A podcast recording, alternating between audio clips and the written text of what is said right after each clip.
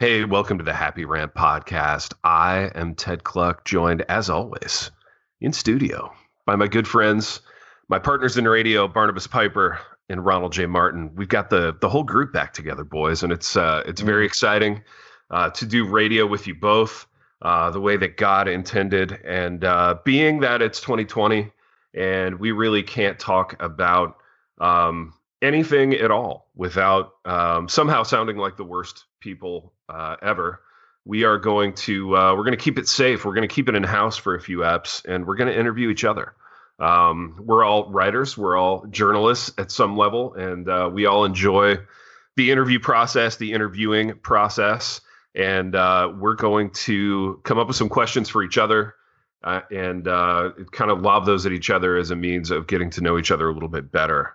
And uh, hopefully the audience will enjoy that. And uh, this one, boys, is uh, is going to be my app. So you guys are going to mm. interview me a little bit. Mm. Um, you sensed when I got on uh, when I got on the call this morning, because you're a man of the cloth, baby, and you're very sensitive and kind of attuned to these things. You uh, you you sensed that I was glum and guarded. And um, like any great journalist, you realized that was the moment to lean in and uh, and start mm. asking some questions. So uh, we do have a sponsor Um, that I want to tell you about briefly, real quick. Uh, it's a little company called Harvest House Publishing. And uh, one of Harvest House's many, many business endeavors uh, is a little project I call The Outstanding Life of an Awkward Theater Kid. Uh, it is a graphic novel by me. And um, you know what? I'm just going to be, can I be real honest and candid, boys? Um, this graphic novel has one review on Amazon so far. Mm. Uh, yet, in spite of the fact that I've had many, many people Uh, come up to me and say that they've loved it and it's been very funny. And I don't know if people are just having such a hard time like logging into Amazon, if they've made their process more difficult, but um, or another another possibility, I suppose, is that people actually hate the book, um, which is funny because like there there would have been a time where that would have hurt my feelings, but uh, I don't know that I care so much about that anymore. Um, cause I like the book, but, uh, but if, if you feel led, moved, um, go to Amazon, give it a little five star. Uh, it would, it would help. It would help my fragile psyche, but also, uh, probably help it, help me to look better in front of the publisher so that I can, I can write my dream follow-up novel. Um, which so, is called, uh, The Dog Lives.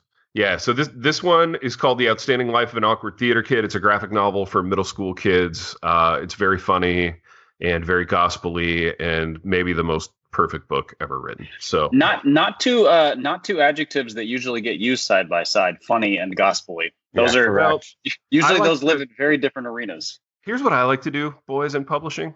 I like to find the smallest, most uh, in the the most inconsequential. Careful, maybe, you're not describing me right now. Well, you know, I like to find the the smallest, tiniest possible audience, um, and then and then wait for them to not buy the book and then not review it, and that's that's kind of what I've always done throughout my career. Not so. All of us can go as wide as Pipe. Big mm, you Piper know, there's casts, he casts a wide net, doesn't he?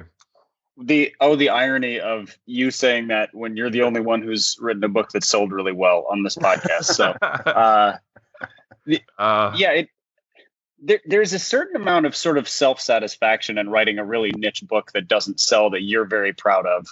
Yeah. Um, because, because you can just, the, the fact that it didn't sell has so like you, there are so many reasons for it and so many excuses.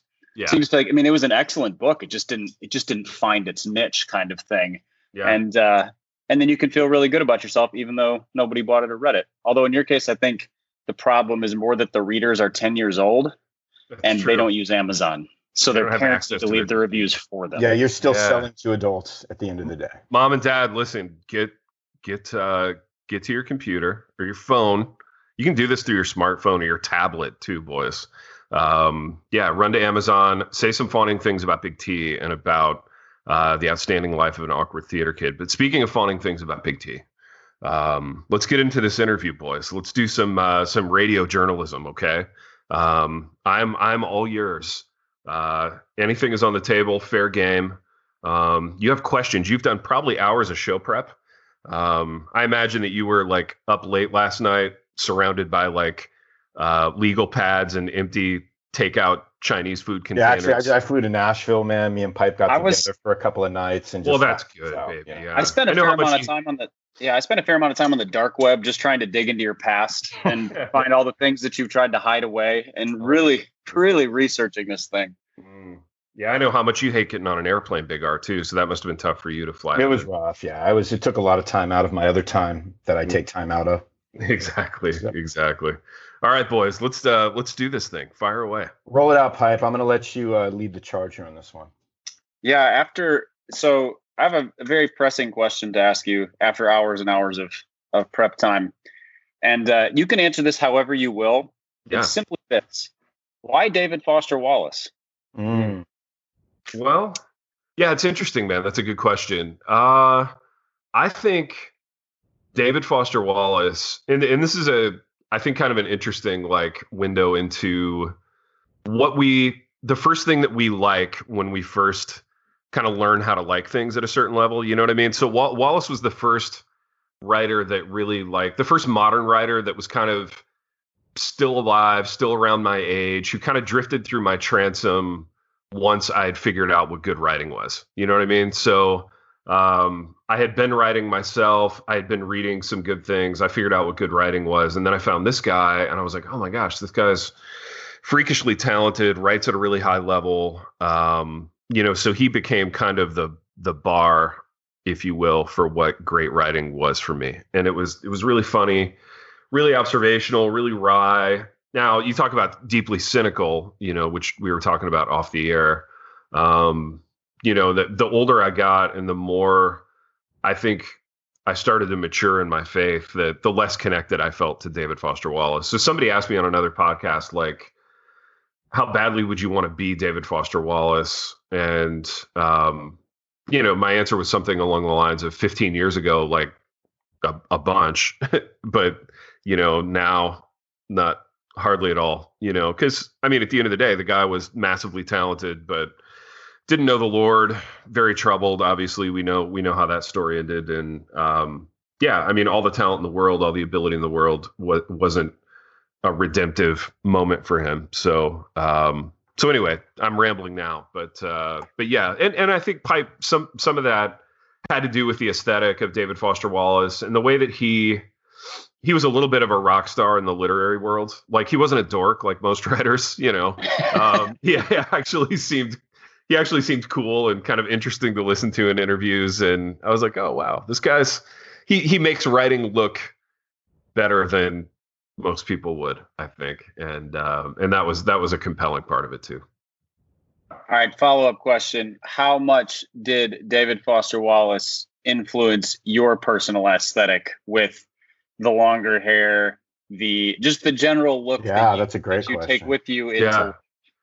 That is a great question, Pipe. And I, I actually think not very much as far as my like personal looks aesthetic. I, I think I stole a bunch of stuff from him as a writer, probably. Not probably, I know I did.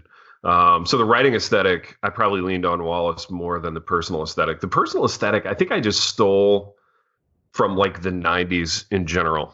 You know, so pick your like flannel wearing, you know, grunge band from the nineties, and I was probably stealing something from that aesthetic. So, um, you know, the the hair would be like shout out to Eddie Vedder on that one. Um, the glasses, K K just bought me these glasses, and I've I've ridden with them ever since. Um, I, yeah, I I never got into the whole like. So one of the aesthetic things Wallace did was like he just wore like a bandana everywhere, and um, I I never really got to that level of like comfortability with a bandana, you know, everywhere, but uh but he he pulled it off with aplomb. Yeah, he that's an interesting one because that has that has a distinct like I'm a pseudo hippie look, you know, very yeah. Willie Nelson and right. all things late sixties. And well, Axl and Rose, also, ironically enough. Yeah, Axl Rose. And I have a lead singer of Poison. Let's just keep making it yeah, worse. Bret, my shout out Bret Michaels, man, solid. solid um guy in in every respect. But yeah, I didn't I didn't want to I didn't want to look like I was trying to do a Bret Michaels thing, I think, with the bandana. And uh, also, like, wearing the bandana everywhere, like Wallace did, it does convey a real sense of Bret Michaelism. Mm-hmm. Bret Michaelism, but also like, I don't give a crap about the occasion. You know what I mean? And while I think deep in my heart, I am, I am on the rebellion spectrum. Like I just couldn't wear, I couldn't wear a bandana into like every academic meeting. And you know what I mean? I don't, I don't want to like flip the finger to like every uh, social occasion. Well, quite. T, it just that, doesn't even seem like you anyway. Like that, that, that nah, doesn't, it really isn't me. Yeah. Really I feel like that's not, that's not a vibe that, that can. No, no, yeah. You know, to each their own, I guess. Yeah. All right. Well, hey, I got a, I got a hypothetical for you, Big T.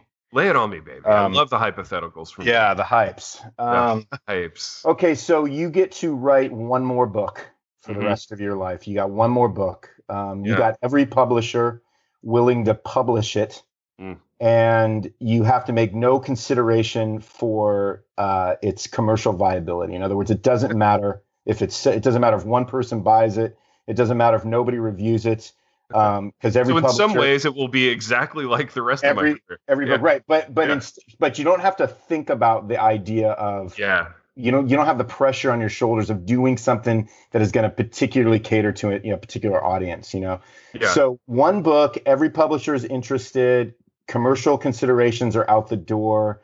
Yeah. They send you away for a year, anywhere you want in the world mm. to work on mm. this book. Yeah. Uh, What's the book? What's the dream book? What's the final thing? What's the thing you would mm. like to get out of your system and leave mm. for the world? Wow, baby. Okay, so you wanted me to go glum. So you're gonna you're gonna get glum here. Oh yeah, um, yeah. Honesty. I want honesty. I know, baby, and you're you're so good at, at, at like getting getting me to that place. Um, I I would like to write a book about. This is so glum, dude. Uh. Like aging and like the degradation of our bodies from like a wow. spiritual standpoint. Um, yeah, well, commercial with, considerations out the door. Well, yeah, you know, absolutely, because that's a book that people are just going to be racing. Oh, they're just, they're going to have so much line. fun with it, baby. You know, they're really going to have. Amazon's a blast with it. crashing the the website. Dude, yeah, I'm going to break the internet with that one. You know, um, but no, I mean, it's it's so it's something that I've been thinking about a lot as like.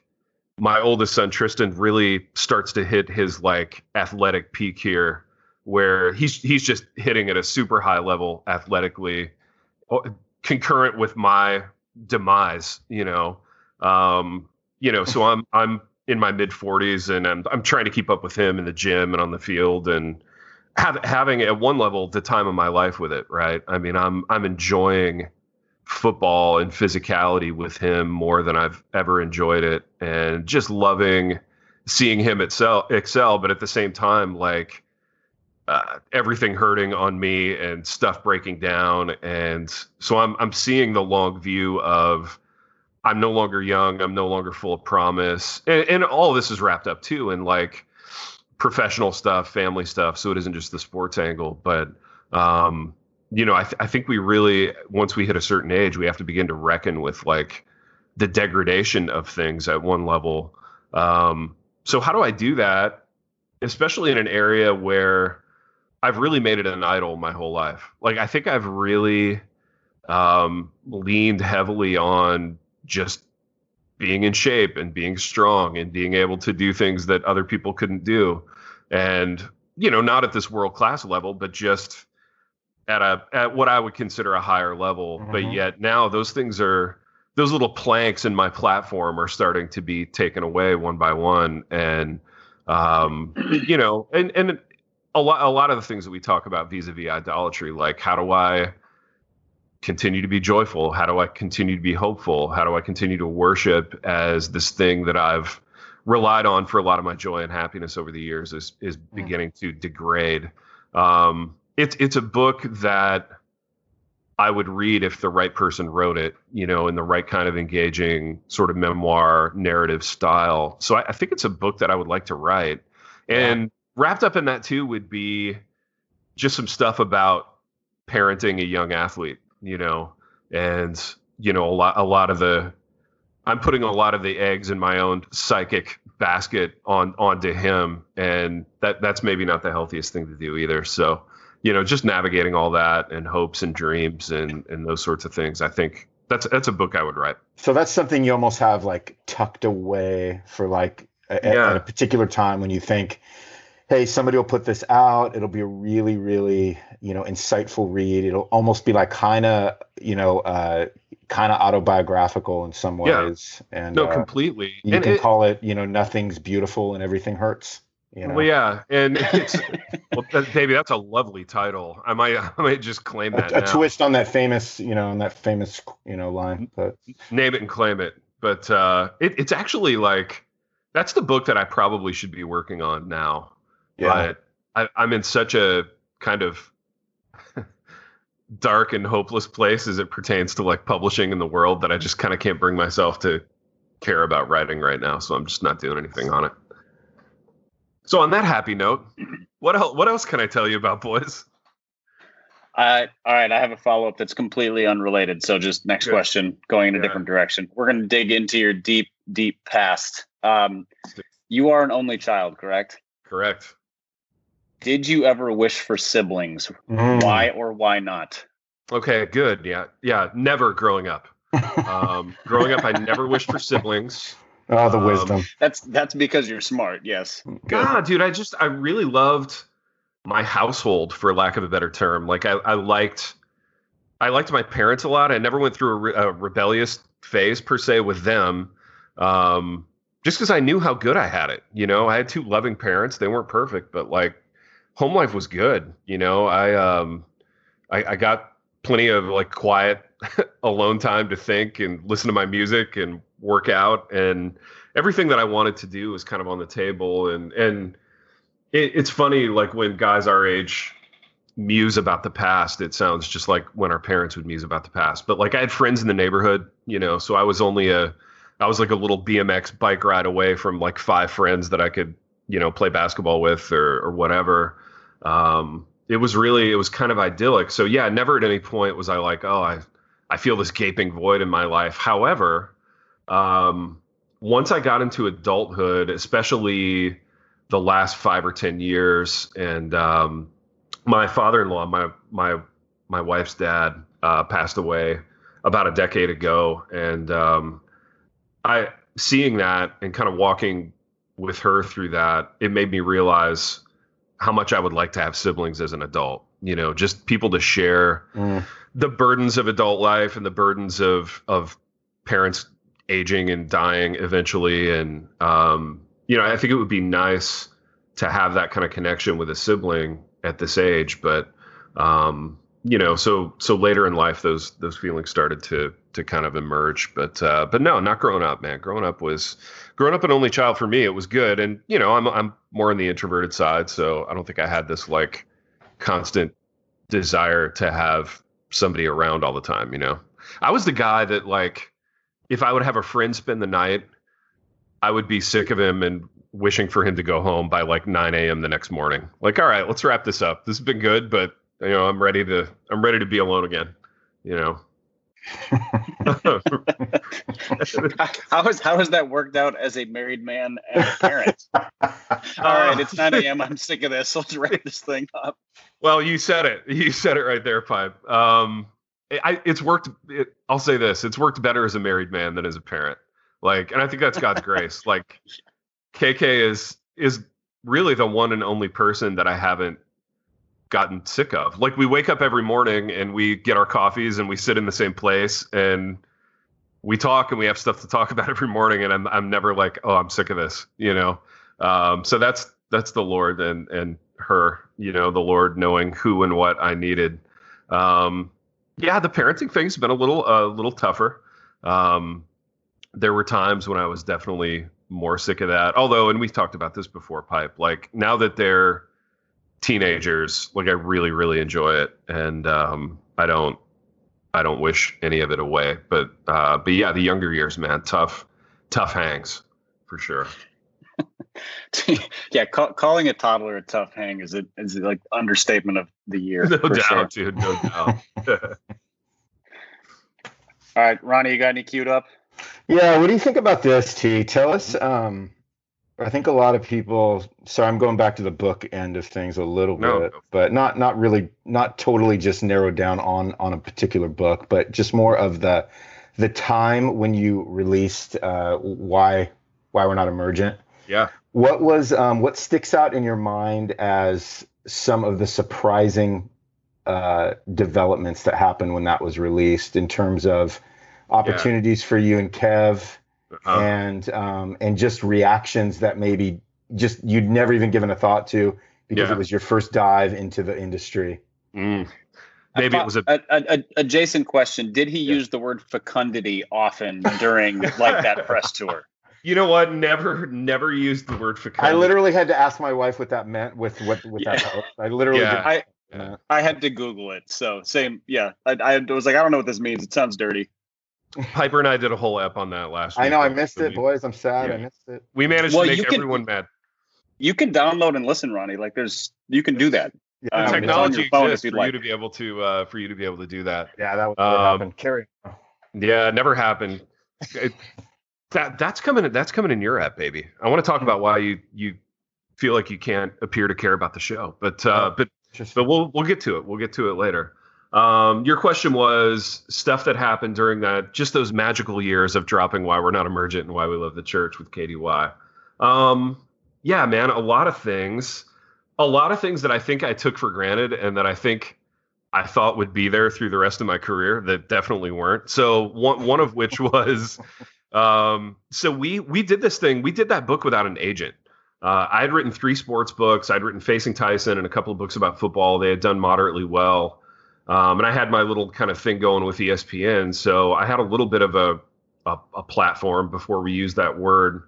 And, you know, Katie, K D Y and I decided we wanted to write this book. So we were literally sending it into like slush piles of of Christian publishers because we didn't have agents and we really didn't know anybody in that world at that time yet. So um, we sent it around. We sent it to Moody. They pick it up.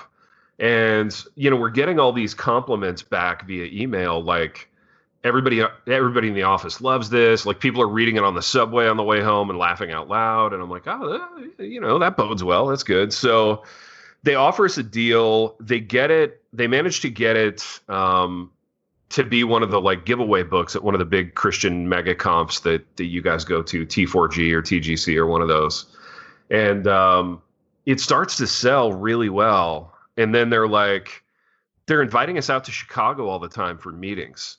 And they were like putting us up in high rises and like bringing us into boardrooms and asking us our opinions on things. And it's all these kind of like khaki wearing old men. And at the time we were young. Like I think I was maybe south of thirty or just thirty and K D Y was young and we were just a couple of young slappies, you know, and, and they're bringing us in for these meetings and talking strategy and uh, sending us to White Sox games. Like they were like, hey boys, got a couple, couple tickets for the Sox game, you know? And, okay. Quick, uh, quick yeah. aside on that. Uh, If you've ever lived in Chicago, you know that sending somebody to the Sox game is the budget version of sending somebody to a baseball game because Cubs oh, yeah, tickets totally. are expensive.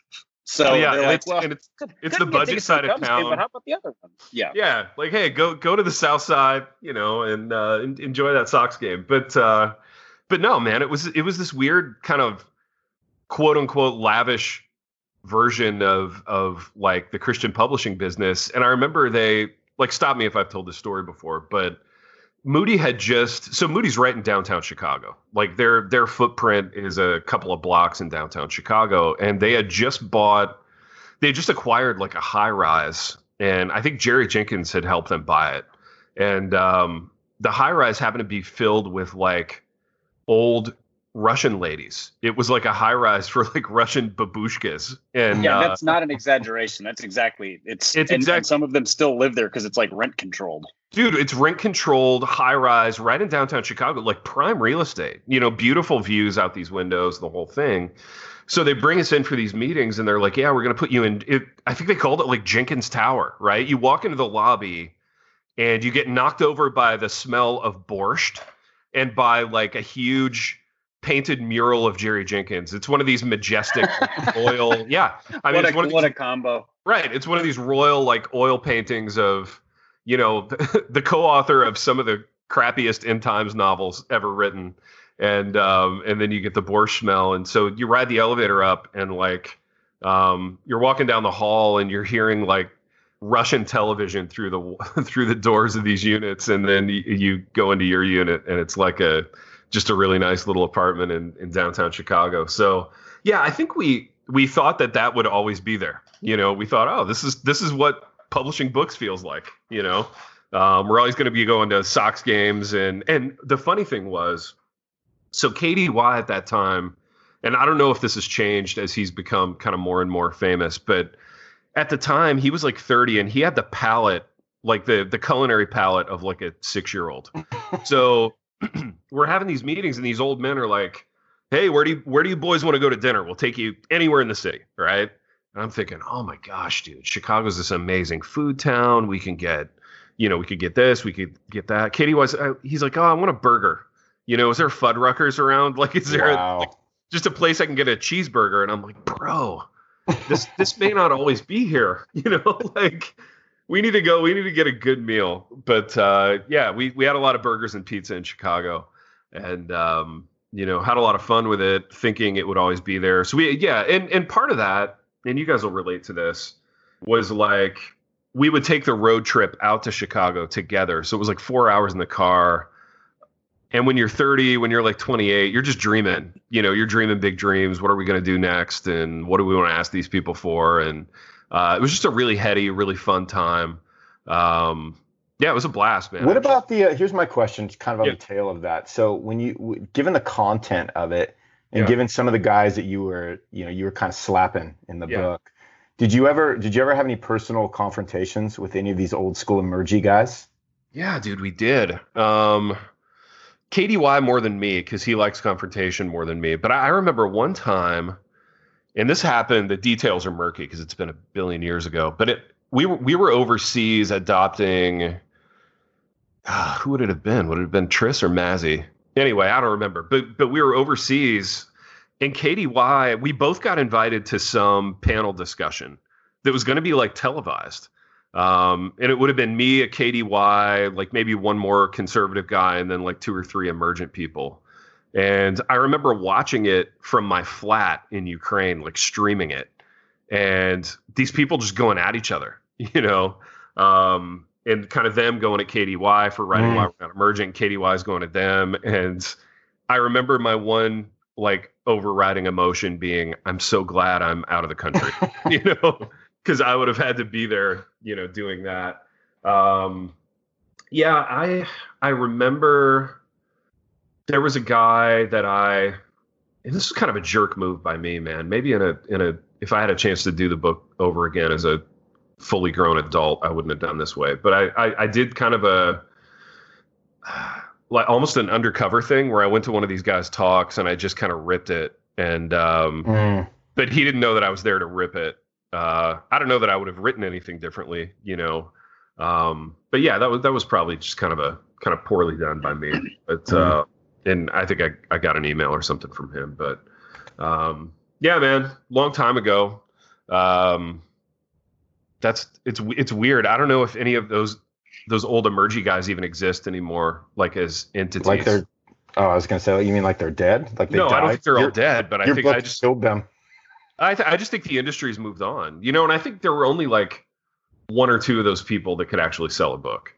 And I don't know if any of them are really selling books anymore. And then there were a bunch of people in that movement that were kind of like us, that were like moderate sellers. And then, you know, so it kind of mirrored, you know, the reformy side of things where you, you had your A-listers and yeah. on, on down the line. The emergent church depended on being a generational thing, like a generation of youngish Christians at the time, which mm-hmm. is why you guys could write the book, like, Why We're Not Emergent by two guys who should be generationally.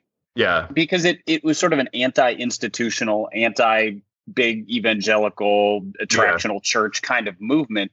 That mm-hmm. just doesn't, that wouldn't, it doesn't work anymore. It's, it's, no. a, you know, people have different ways of being heretics now, but that, yeah. uh, that one, it would have been, if it, if it had come along now too, it would have been inextricably linked to politics in a way that would have made it immediately insufferable.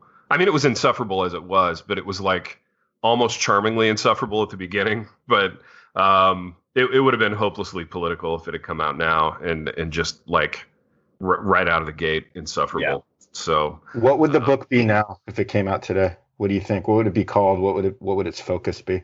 Our book? Yeah. Um, boy, I don't know, man. That's why a, we're why we're not progressive by two guys who could be if we chose. Yeah, well, that, yeah I mean, that's, right. that's probably pretty spot on. Yeah. Well, and I, I, I, yeah, it wouldn't have worked. You know, it wouldn't have worked because K D Y was never going to be progressive, and at the end of the day, I probably wasn't going to be either. But I think I think the reason it worked was, I think there were some things about the emergent church that that kind of resonated a little bit, um, you know, which is why it made the book kind of viable when we wrote it. Um, but yeah, because yeah, it was like the concept of it not being all bad. Like there were some yeah. things that needed to be taken from that and adopted sure. in some in gospel-y ways, right? Is what you guys were driving at. Yeah, so. but but the whole progressive Christianity brand, I don't know. Maybe this is being too candid, but whatever. I'm I'm losing my filter in old age. Um, I almost I would say ninety-five percent of that is immediately insufferable to me. Um, so yeah, I could have never appreciated enough about it to want to write, you know, that kind of book. Um, so yeah. And, and in fact, again, on another podcast, somebody asked me a similar question. They were like, you know, they basically said, you and K D Y killed the emergent church. Like, what are you, what are you going to go after now? And, um, I'm like, nothing. They're like old age. That's yeah, my big... old age. I'm gonna I'm gonna tackle old age. That's my quest. Yeah, going yeah, after exactly. old age. Exactly. So I don't know. I don't think it works now. Yeah. What the the nature of all political, theological, ecclesiological interaction is going after now, and that I don't think that was the case. Whatever that was, fifteen years ago or something. And so exactly. it it it stood out then. Now it's just like, oh, it's another angry person saying angry things is how it would exactly. come across. Not that no, the book totally, was an angry dude. book, but. And what I told these kids on this podcast, they were young guys. I was like, really, it's got to be somebody your age. You know, somebody your age has to write the why I'm not a progressive Christian book because, you know, if I were to write it, it would just sound like an old guy ranting. But but also, like, I just don't have it in me anymore. I don't want to have an argument, you know, um, and not that I don't care. Like, I, I still I, I very much care about those things, but. Um, yeah, you can care without wanting to be the guy at the center of the argument. The guy at the center. Uh, And, and I, I really have a low view of argument now. And I, I have a much lower view of discourse because I, I don't think I don't think at any point anymore. And, yeah, and I want to hear from you guys on this. I don't think anybody ever makes a point, and then the other party is like, huh, yeah, wow. You know, you really made me think. And I, I think I think I'll see that differently now. That never happens. You, Not today. We yeah. spend all the live long day trying to make it happen and yelling and screaming at each other. And it literally never had. Nobody changes their mind, dude. I, I mean, I think it, ha- I think it happens in conversation with people you have a trust basis with, but yeah. that is where like one and a half percent of discourse takes place. Exactly. So, exactly. Which, so you are ninety-eight point five percent correct that that doesn't happen. But I mean, it's even like, I mean, Pipe, that's so good. It, and it's even like, it's even encouraging people to go to that place to have that dialogue. Like people don't want to get to that place. It's too, people are afraid that their opinion could be altered, which means there's something in what they're thinking that's potentially wrong. And so yeah. just the fear of that prevents people from even doing that. Hey, let's connect over coffee and have a civil conversation about things we might not be seeing eye to eye on, you know? Totally. And uh, it's just a weird, it's a weird moment to encourage people to do that and have that even not be an option as if, you know, we've never read Romans fourteen, right? You know, yeah. so it's, it's just, it's strange times. Yeah, and that that's a really great point, too. And I, I think to all of your questions about writing and about books, like I really don't believe in books anymore to serve that purpose. You know what I mean?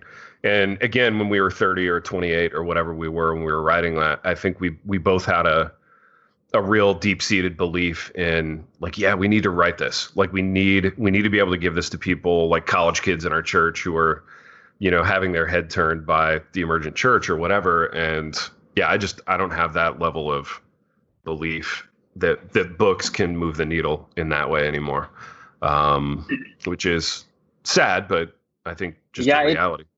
It, it, I feel like it used to be that a book was was a culture shaping thing or had the potential right. to be. Now it feels like a book is a meal, you know, yeah. so it's it's really valuable. It's sustaining. It, some of them are way better than others. Some of yeah. them you remember better than others, mm-hmm. but but very few of them have this lasting sort of directional changing things, even for an individual.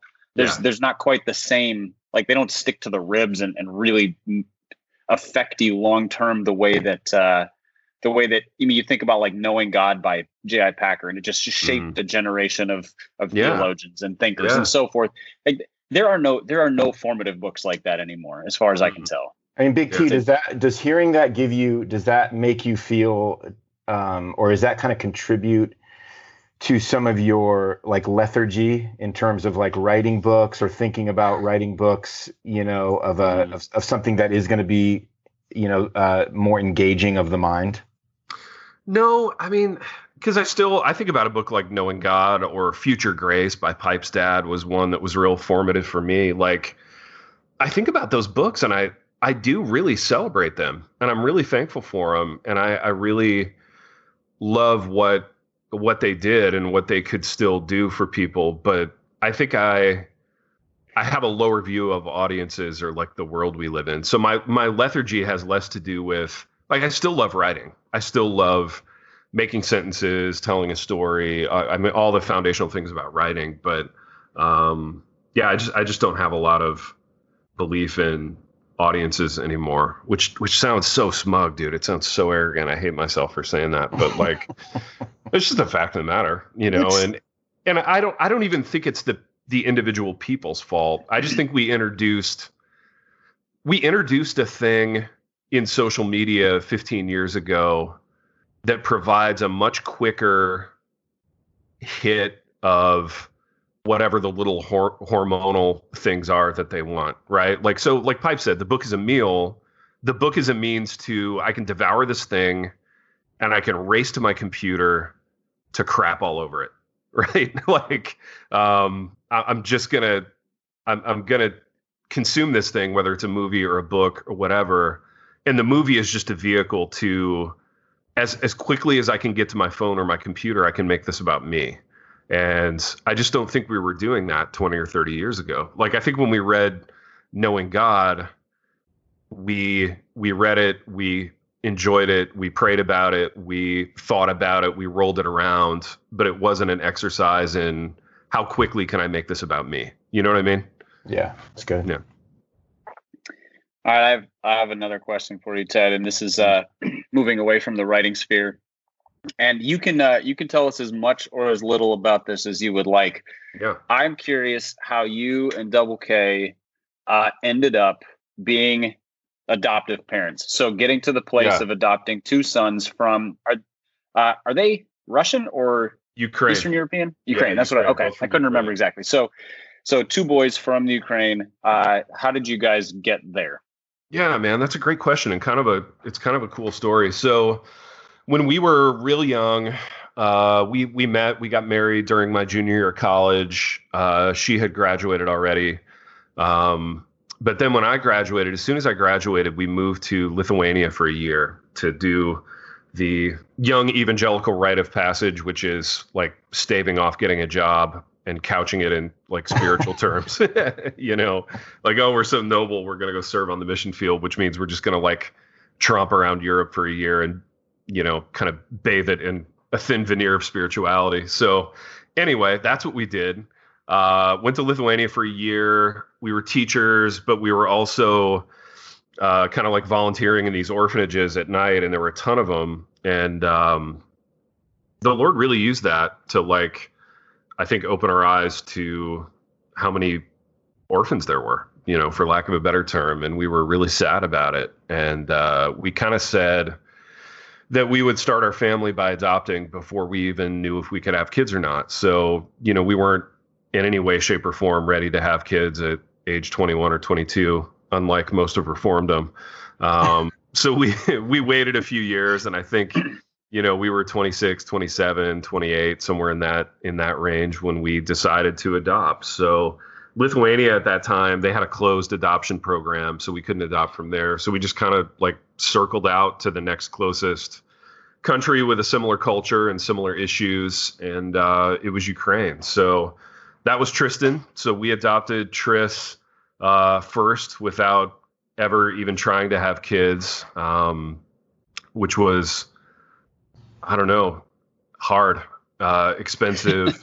Um, it was a, cra- it was a crazy process, but man, we're so, we're so glad, and we wouldn't do anything differently, of course. Uh, and, and then we came and home. How, How old was he when y'all adopted him? He was a year and a half when we got him. Okay. So yeah, that was that was early two thousand. So he was born in two thousand two. Um, was a year and a half when we got him. We came home, uh, tried to have kids and couldn't. So um, yeah, there were there was like a three or four year stretch of just brutal infertility stuff, which listeners who have gone through that or are going through that know how hard that is, especially in our churches that lean our way, which we used to call our church the Fertile Crescent, um, just because like these ladies were just popping them out, dude. Every nine and a half months, you were you were getting another baby shower notice, and they were just cranking them out, and and almost such that we thought that the Reformed gestation period must be quicker, you know, like. Reformed gestation is like six or seven months.